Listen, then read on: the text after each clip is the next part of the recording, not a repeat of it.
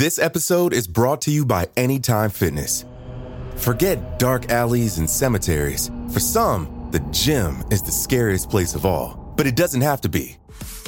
With a personalized plan and expert coaching, Anytime Fitness can help make the gym less frightening. Get more for your gym membership than machines. Get personalized support anytime, anywhere. Visit AnytimeFitness.com to try it for free today. Terms, conditions, and restrictions apply. See website for details. This episode is brought to you by Amazon Prime. You know Amazon Prime is not just a shipping subscription, right? It's got everything, including streaming TV and movies on Prime Video. And of course, Prime's fast, free shipping. Go from watching your favorite shows to getting your favorite things. Whatever you're into, it's on Prime. Visit amazon.com slash prime to get more out of whatever you're into. It feels like we're all being told to go on this diet, take that supplement. Ozempic will give you depression, but you know what'll cure that? Weed. Or you could try to balance your hormones. At Science Versus, we're like, What the f is going on? forget the crap online and listen to Science Versus. Just the facts.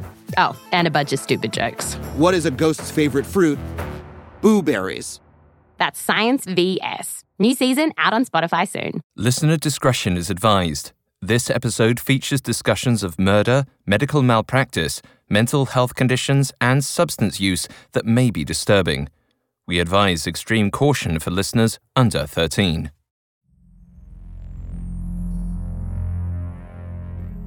It's a trifling paradox that those who care about keeping up good reputations are often those least capable of maintaining them. While they make public efforts to be liked, they can't stop themselves from questionable behavior behind closed doors. In this paradox, more than one politician springs to mind.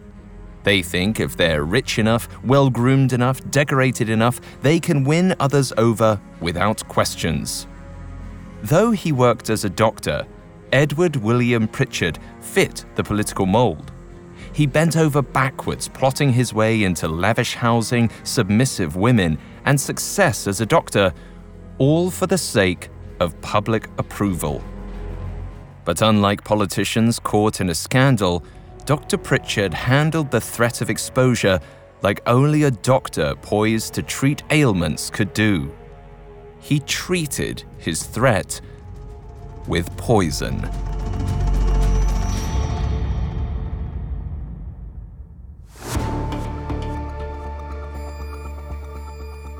This is Medical Murders, a Spotify original from Parcast.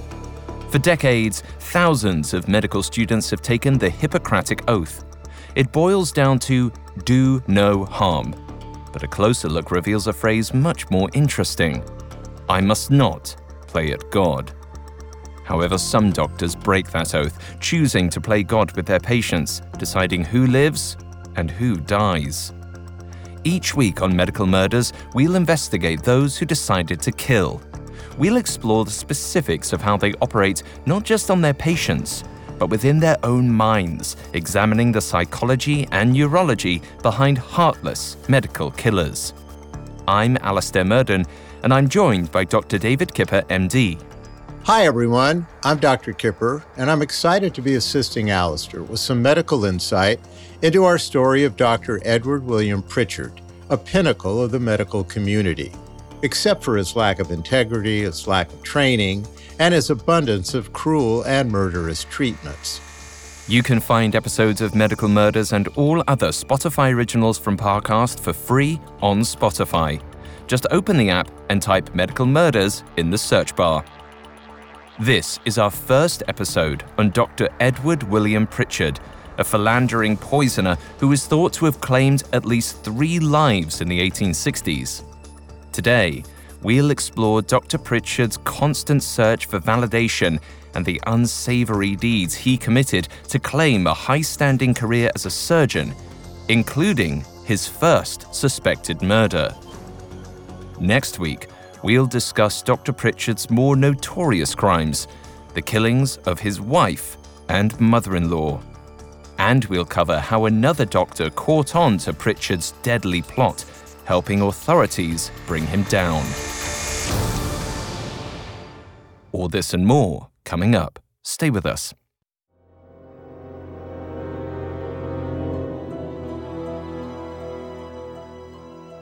In early May 1863, house servant Lizzie McGurn laid in the care of her married employer, 37 year old Dr. Edward William Pritchard.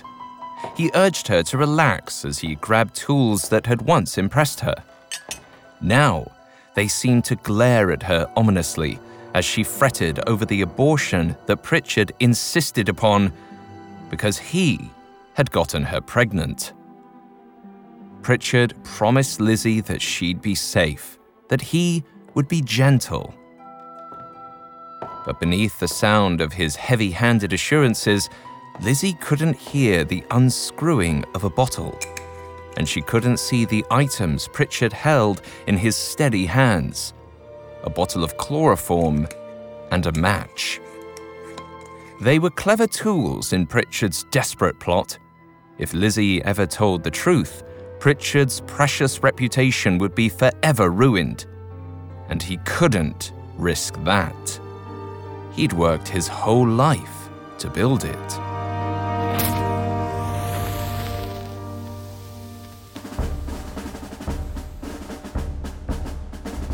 It began some 37 years earlier, on December 6, 1825 when Edward William Pritchard was born to a family of well connected men in service.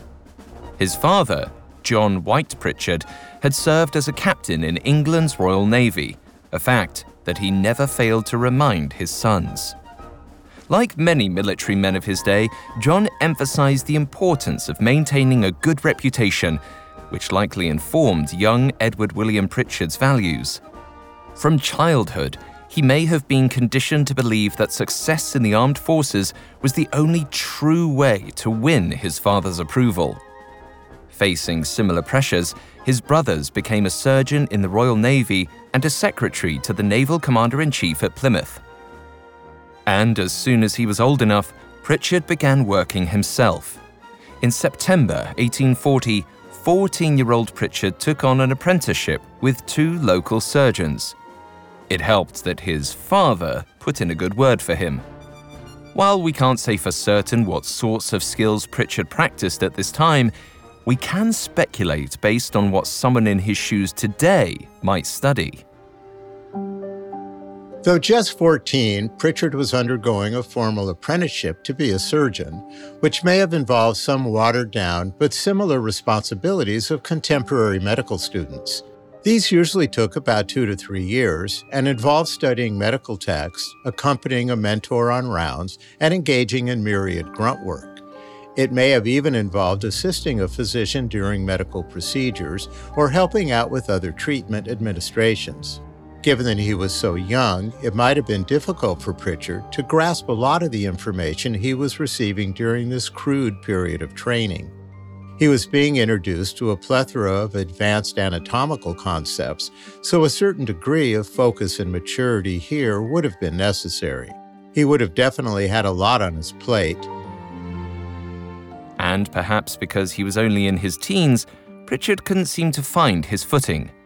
After a little more than two years of training, 17 year old Pritchard supposedly applied to multiple medical institutions but there are no records of a single acceptance letter. But ultimately, Pritchard found luck in something he would soon learn to exploit nepotism.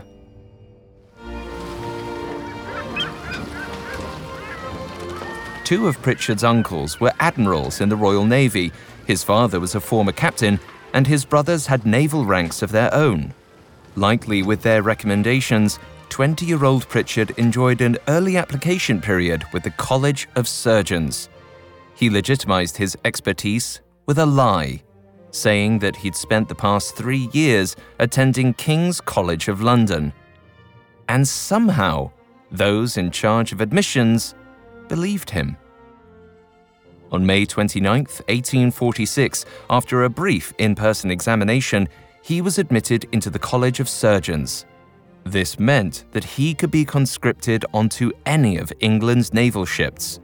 And just five months later, on November 2, 1846, Pritchard was brought on board the HMS Victory. There, he served as a surgeon's assistant in Her Majesty's Navy. It was a moment of notable achievement for Pritchard. His naval rank met his father's high expectations, and the medical role fed his own ego. All despite the fact that he'd seemingly failed in his medical training. He wasn't alone, Alistair. At this point in history, it didn't take a whole lot of legitimacy to get into medical school or to start practicing medicine for that matter.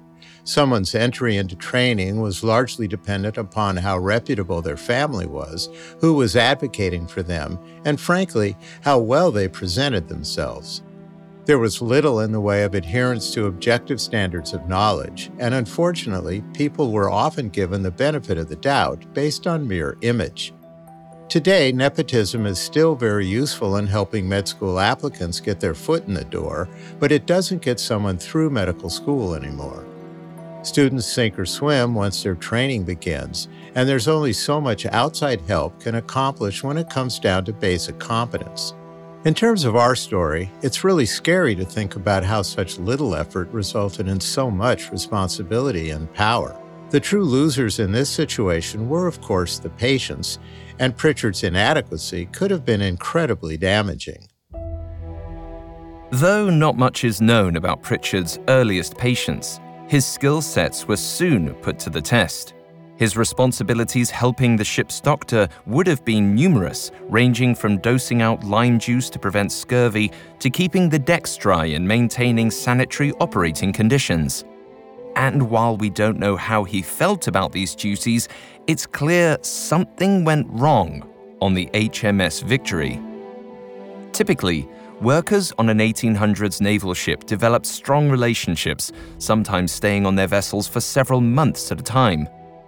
But just a single month after he'd started his first contract, Pritchard picked up a new one with the HMS Collingwood. This may suggest that Pritchard experienced conflict with fellow officers. This theory is only further corroborated by the fact that Pritchard worked on two other ships over the course of the next three years. And by 1850, he signed onto his fifth and final naval ship, the HMS Hecate. There, he remained restless. By this point, he wanted out of the Navy, but he needed to ensure that he'd be able to secure a medical job if he left. And the only way he knew how to get a job was through connections and reputation. Though he didn't have any meaningful contacts outside the Royal Navy, he did have a skill for womanizing. So he seemingly decided that whenever his ship stopped at a port, he tried to woo the ladies at the local balls. Eventually, he'd find some rich woman to marry, someone with an impressive list of influential connections. Money in mind, 24 year old Pritchard turned up the charm. In 1850, while stationed in Portsmouth, Pritchard spotted a rather plain woman from Edinburgh sitting alone. He soon learned that her name was Mary Jane Taylor and that she was the daughter of a well to do silk merchant. Even better, she was the niece of Dr. David Cohen, a retired naval surgeon who had earned quite a name for himself. Pritchard knew a connection with Dr. Cohen could help him advance in the medical world. So he pounced. Up next, Pritchard exploits his marriage for his career. Hello, I'm Hannah Maguire. And I'm Suruthi Bala, and we're the hosts of the new Spotify original from Parcast, Sinister Societies. You may know us from the very creepy and excellent podcast Red Handed, but now we've teamed up with Parcast for an unprecedented look at history's most nefarious groups. Some preach extreme religious practices, others warn of impending doom. And then there are those whose endgame is far more diabolical. Every Tuesday on Sinister Societies, we take a peek behind the curtain and discover the most ominous organizations the world may or may not have known. Learn how entrepreneurial sects made fortunes off their brand, how charismatic cult leaders caught the eye of celebrities, and why strange orders of the extraterrestrial or collegiate kind attract the most unlikely of followers. Some groups convene in the shadows, others operate in plain sight. All are absolutely sinister. Follow Sinister Societies free and only on Spotify. This episode is brought to you by Anytime Fitness. Forget dark alleys and cemeteries. For some, the gym is the scariest place of all, but it doesn't have to be. With a personalized plan and expert coaching, Anytime Fitness can help make the gym less frightening. Get more for your gym membership than machines. Get personalized support anytime, anywhere. Visit AnytimeFitness.com to try it for free today. Terms, conditions, and restrictions apply. See website for details. Now, back to the story. In the late summer of 1850, 24 year old Dr. Edward William Pritchard had recently entered into a contract on a naval ship when he met Mary Jane Taylor. He didn't think she was the most attractive woman he'd ever met, but her uncle was retired naval surgeon Dr. David Cohen. And this relationship was one Pritchard could use to his advantage. So, in autumn 1850, Pritchard married Mary Jane. Following the union, however, Pritchard had to set sail again. He finished his contract aboard the HMS Hecate while Mary Jane shared his resume across various towns in England.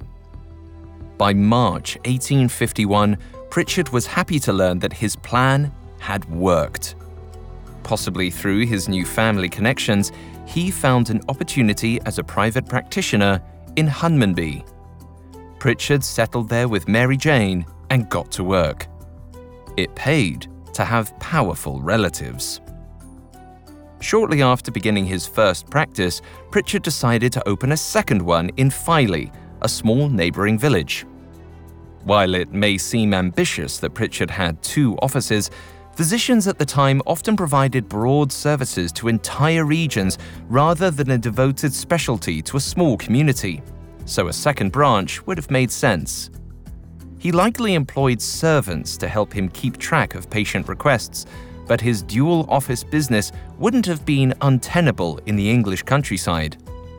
Plus, his rise to prominence in the area secured him a position as the medical officer of the 3rd District of the Bridlington Union, a local workhouse for the poor.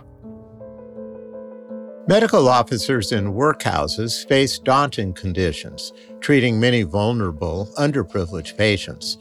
They often had little support from the government and sometimes even had to pay out of their own pockets for medicine. Their duties would primarily consist of examining the physical and mental state of workers, treating the sick, maintaining medical records, and issuing death certificates. The job was also demanding because most physicians were juggling it alongside a private practice or some other public service. This was also a problem for sick employees because the time worn and overworked physicians would often neglect their health needs. As a medical officer, Pritchard definitely would have learned what it was like to work in a high pressure environment and would have regularly treated a large volume of people with varying ailments. It's likely that he gained a decent amount of practical experience through this job. As he furthered his career, Pritchard deepened his commitment with Mary Jane. After all, their union had gotten him this far. Mary Jane soon became pregnant and gave birth to five children in the years that followed. However, being a family man wasn't exactly Pritchard's forte. He quickly developed a reputation for seducing his female patients. It's also suspected that, while in Hunmanby and Filey, he struck up a romance with his servant, Lizzie McGurn. While the exact details are unconfirmed, Lizzie and Pritchard seem to spend a lot of time together in his office. And apparently, it was hard for women to turn him down. As recorded in William Roughead's book, The Trial of Dr. Pritchard, one newspaper of the time referred to him as rather a good looking fellow than otherwise, with clearly defined features and a beard to be much admired by the opposite sex. One man who knew him referred to him as the prettiest liar he'd ever met, and Dr. Pritchard was, most certainly, a liar. When he took up with a local woman, perhaps it went something like this Step 1 Seduce a patient who'd come to him for treatment. Step 2 Sleep with said patient. Step 3 Shame her for her lack of moral judgment. Step 4 Promise not to expose her at a cost. In such cases, the patients Dr. Pritchard blackmailed would have had little choice but to pay up. If they didn't, they'd risk losing their marriages, since anti adultery laws mostly punished women at the time. If they were caught, their husbands could divorce them and take full custody of the children, often leaving their former wives without any form of financial support. Not to mention, divorced women were often castaways in the eyes of society. Such a fate meant a life of isolation and loneliness. Dr. Pritchard deeply understood how much people feared the loss of social status, and it's possible that he conned quite a few with his scheme. But before long, the townspeople of Hunmanby and Filey seemed to catch on. While Dr. Pritchard treated plenty of patients at first, he soon noticed that townspeople were steering clear of him. So he tried to re secure his reputation with accolades. He joined the Freemasons, hoping to ascend through their ranks. He also published several books related to the towns he practiced in and wrote articles for medical journals.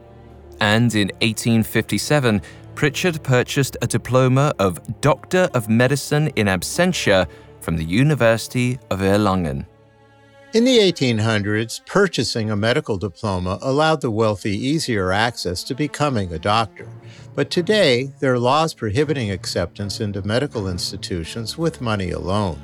To be trained in absentia or remotely, thankfully, isn't enough in today's world when it comes to getting a medical degree.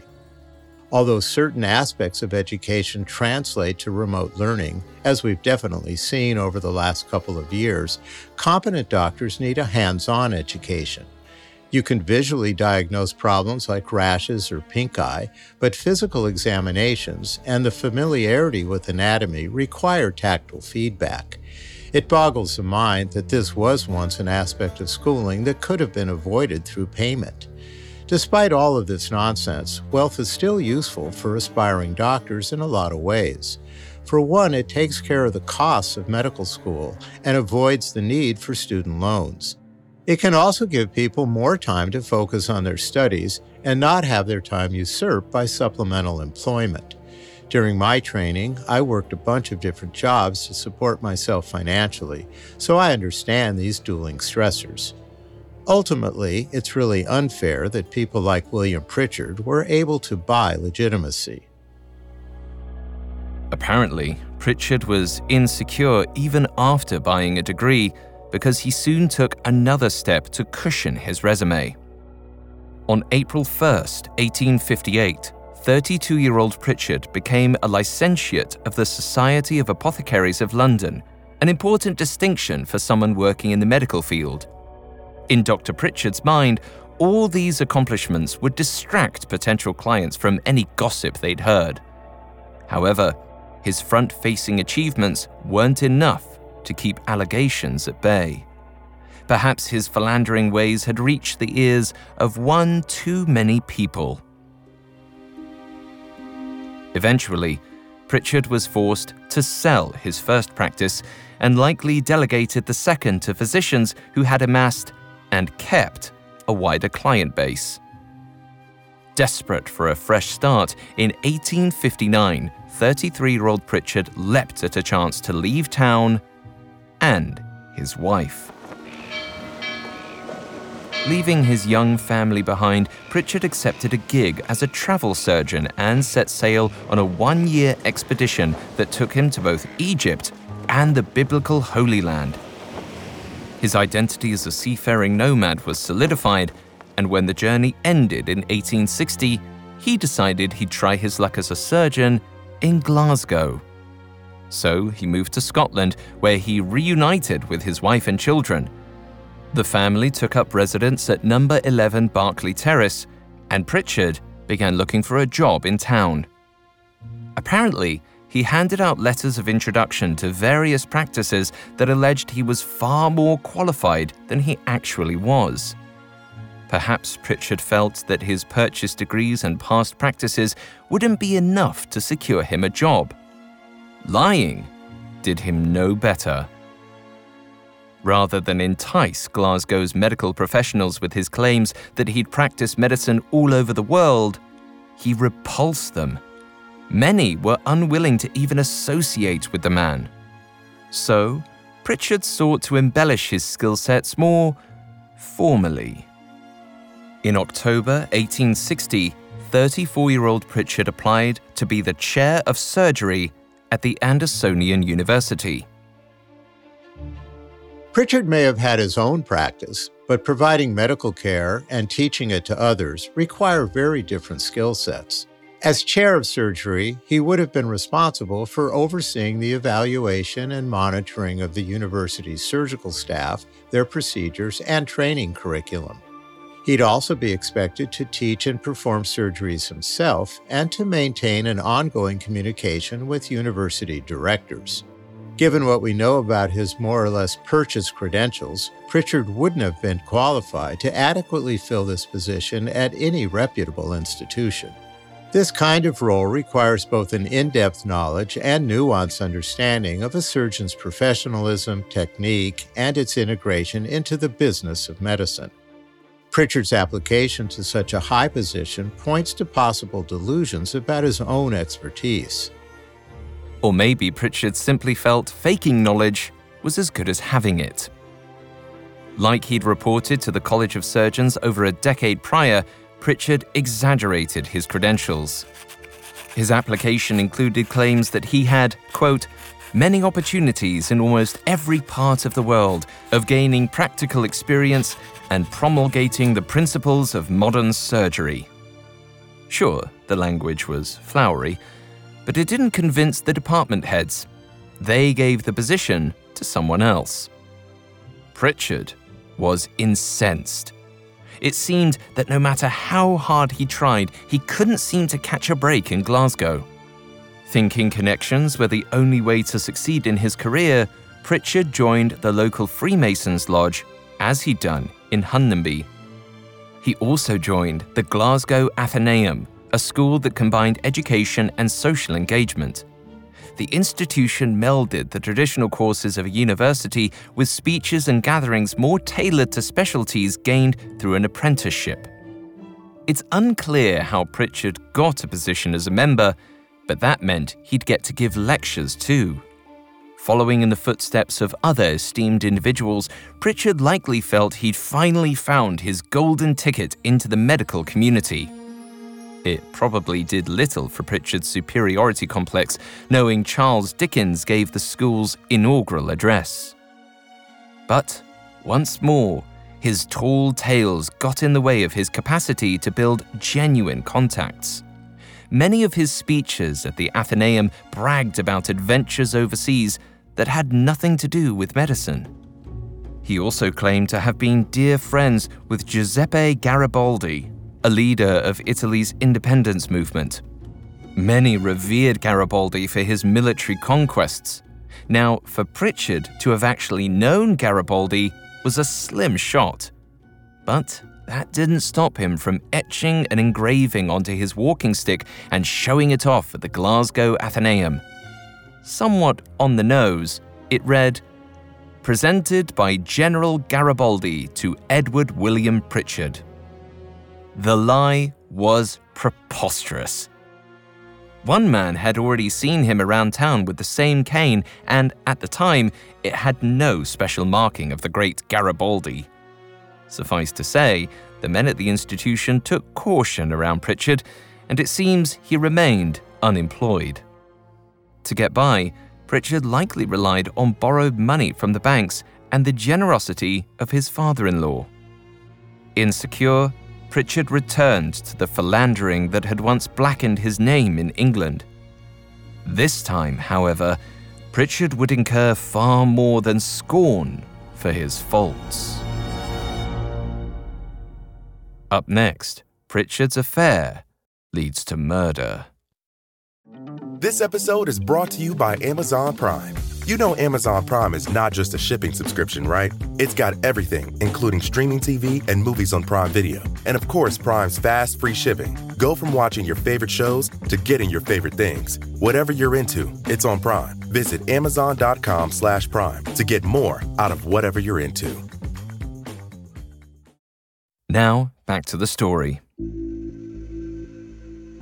In the spring of 1863, little was going right for 37 year old Dr. Edward William Pritchard. He'd attempted to scheme his way up the medical ranks through lies, affiliations, and even marriage, but his employment prospects were sparse at best. So Pritchard distracted himself with women. As it happened, house servant Lizzie McGurn had been with the family for some time, perhaps because she might have been Pritchard's mistress. It's highly suspected that the two engaged in a sexual relationship during this time. It's believed he gave her lip service that someday he'd leave his wife and they'd have children of their own. But his true intentions were steeped in lust. He used Lizzie for sex, promising a future he'd never supply her. Young Lizzie, however, may have fallen in love with her boss. So, while scared, it's possible that she was happy to discover she was pregnant with Pritchard's child in 1863. This is merely speculative. Nonetheless, investigators of the time alleged it's the most likely explanation for what happened next.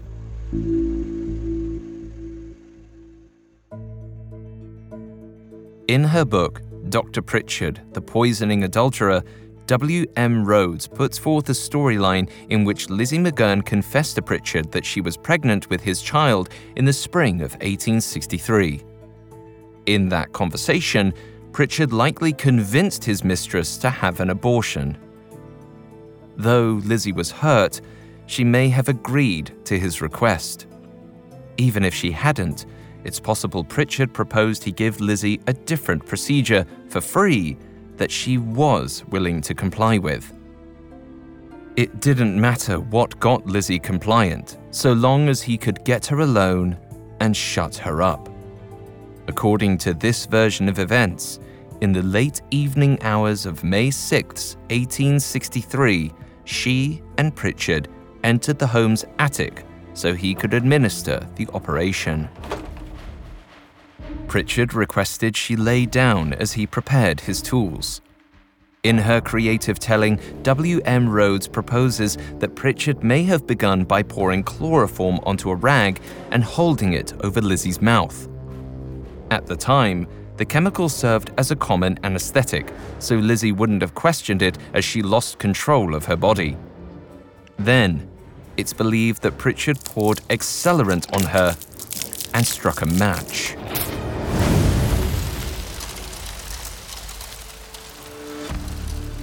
Pritchard's murder method was ruthless.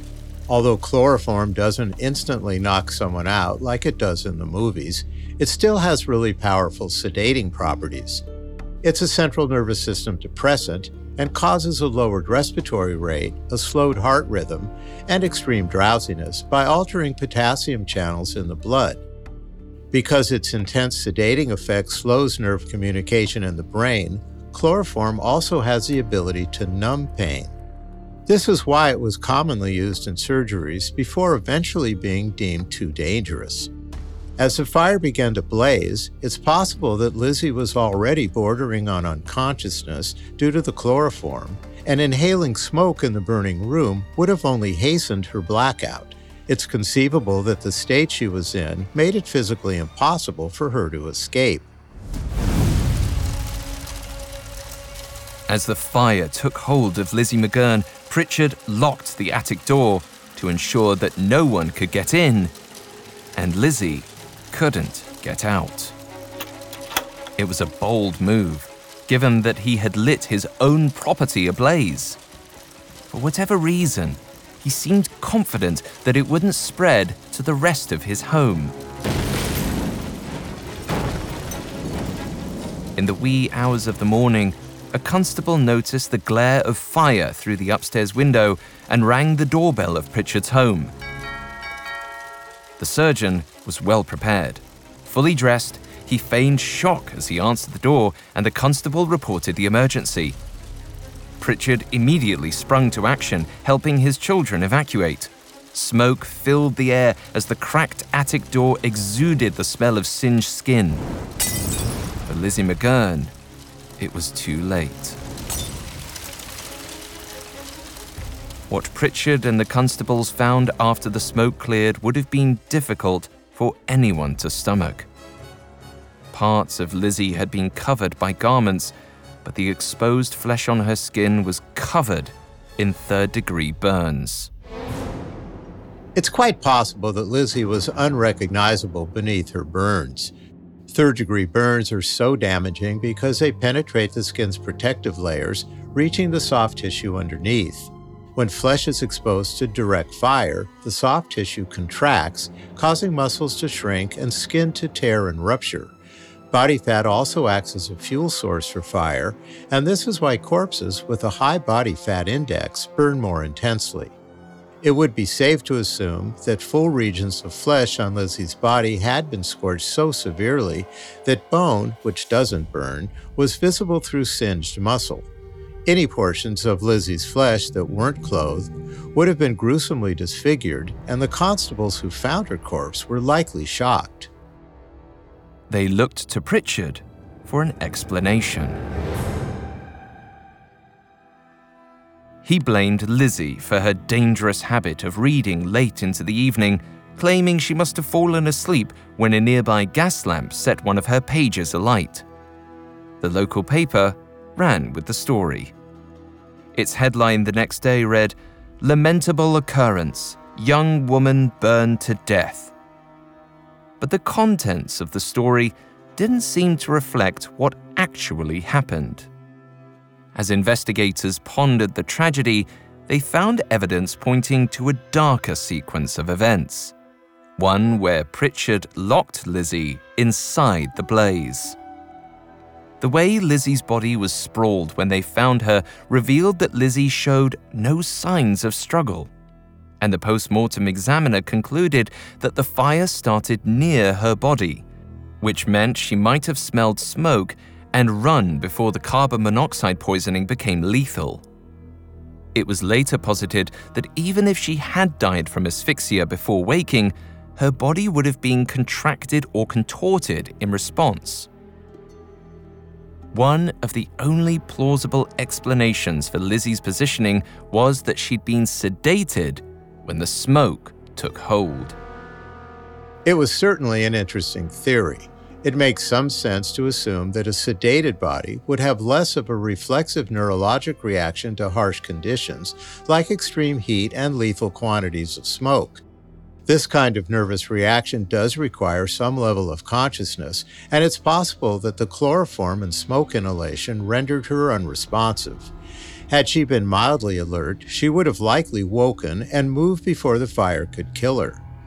While we can't know for certain if Lizzie had been totally sedated, the post mortem's discovery of her positioning was highly suspicious. To many observers, it essentially proved that someone had knocked Lizzie out and then lit a fire. Adding to the mystery was the assertion that the room had been locked from the outside, and the only person with the key to the surgery had been Dr. Pritchard. To make matters more suspicious, Pritchard claimed he'd been up to the attic earlier that evening, when the flames would have been rising. It was bizarre that Pritchard hadn't noticed the foul smell of burnt flesh nor gone to fetch anything from his surgery when the tragedy happened. The book that Pritchard claimed Lizzie must have been reading also wasn't found among the rubble. As days passed and detectives pondered, Pritchard's account grew more and more preposterous. But, for whatever reason, probably because she was a lowly house servant, the death of Lizzie McGurn wasn't further investigated. Weeks later, Pritchard filed an insurance claim to collect money for his incinerated property. To make an even bigger profit, Pritchard claimed he'd lost multiple pieces of jewelry in the fire. Conveniently, none of the remnants were found among the debris. Like the authorities, the insurance company smelled something fishy. In response to Pritchard's requests, they only provided him a small amount of what he'd hoped to get to help him rebuild his home.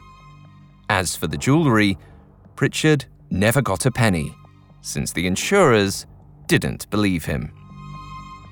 The death of Lizzie McGurn may have cleared him of an illegitimate child, but on the whole, it hadn't been lucrative. Now, his family would need to hire a new servant, and he'd have to relocate to a new office. In trying to absolve himself of sin, Edward William Pritchard had only made a bigger mess. Perhaps Pritchard's wife, Mary Jane, felt sorry for her husband. He seemed to keep running into obstacles, unaware that he was the one causing them. In efforts to turn a new leaf, the two brought their family to a new residence at number 22 Royal Crescent. But the place wasn't exactly up to par with what Pritchard felt the abode of a well respected surgeon should look like. He decided he wanted to live at a house in Clarence Place on Sauchiehall Street. However, this wasn't exactly feasible given his low cash flow. He had very few patients, he couldn't qualify for a loan, and his wife's family's generosity had already carried Pritchard so far. Ultimately, however, after receiving letters of prayer and encouragement from Mary Jane's wealthy parents, Pritchard decided he could use their sympathies to his advantage. He thought Surely they'd offer him financial assistance so he could buy a new residence for their grandchildren. They just needed a little nudging. During the summer, Mary Jane went away with her children, possibly to her parents' house to secure the money they'd need for another new home. Meanwhile, with his wife and children away, Pritchard took an interest in the family's new house servant 15 year old Mary MacLeod. Throughout the summer of 1864, he routinely sexually assaulted young Mary.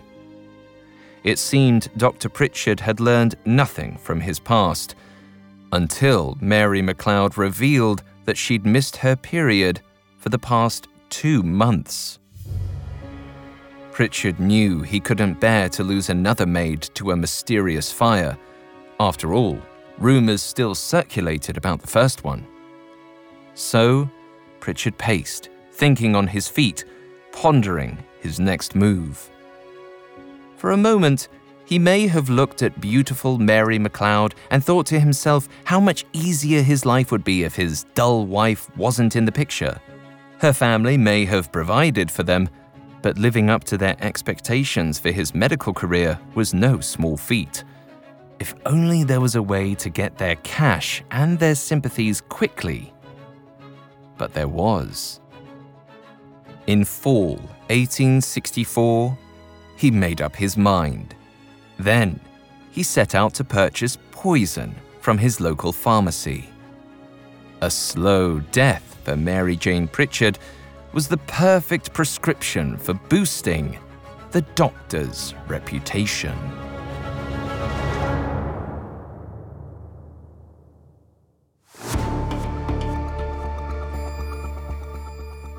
Next time, Pritchard poisons his wife's tapioca pudding, resulting in more than one homicide. Thanks for listening to Medical Murders, and thanks again to Dr. Kipper for joining me today. Thank you very much. You can find all episodes of Medical Murders and all other Spotify originals from Parcast for free on Spotify. We'll see you next time. Medical Murders is a Spotify original from Parcast. It is executive produced by Max Cutler, sound design by Trent Williamson, with production assistance by Ron Shapiro, Carly Madden, and Joshua Kern. This episode of Medical Murders was written by Lauren DeLille, with writing assistance by Maggie Admire, fact checking by Bennett Logan, and research by Chelsea Wood. Medical Murders stars Dr. David Kipper and Alastair Murden.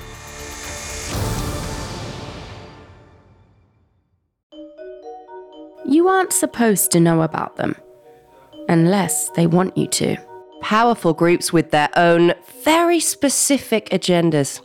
And if you find yourself on the inside, good luck getting out. Hi, I'm Hannah Maguire. And I'm Suruthi Bala.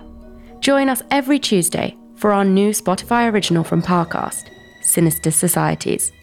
Whether it's doomsday predictions, deadly greed, or world domination, each week we're exposing the beliefs and actions of the most ominous organizations the world may or may not have known.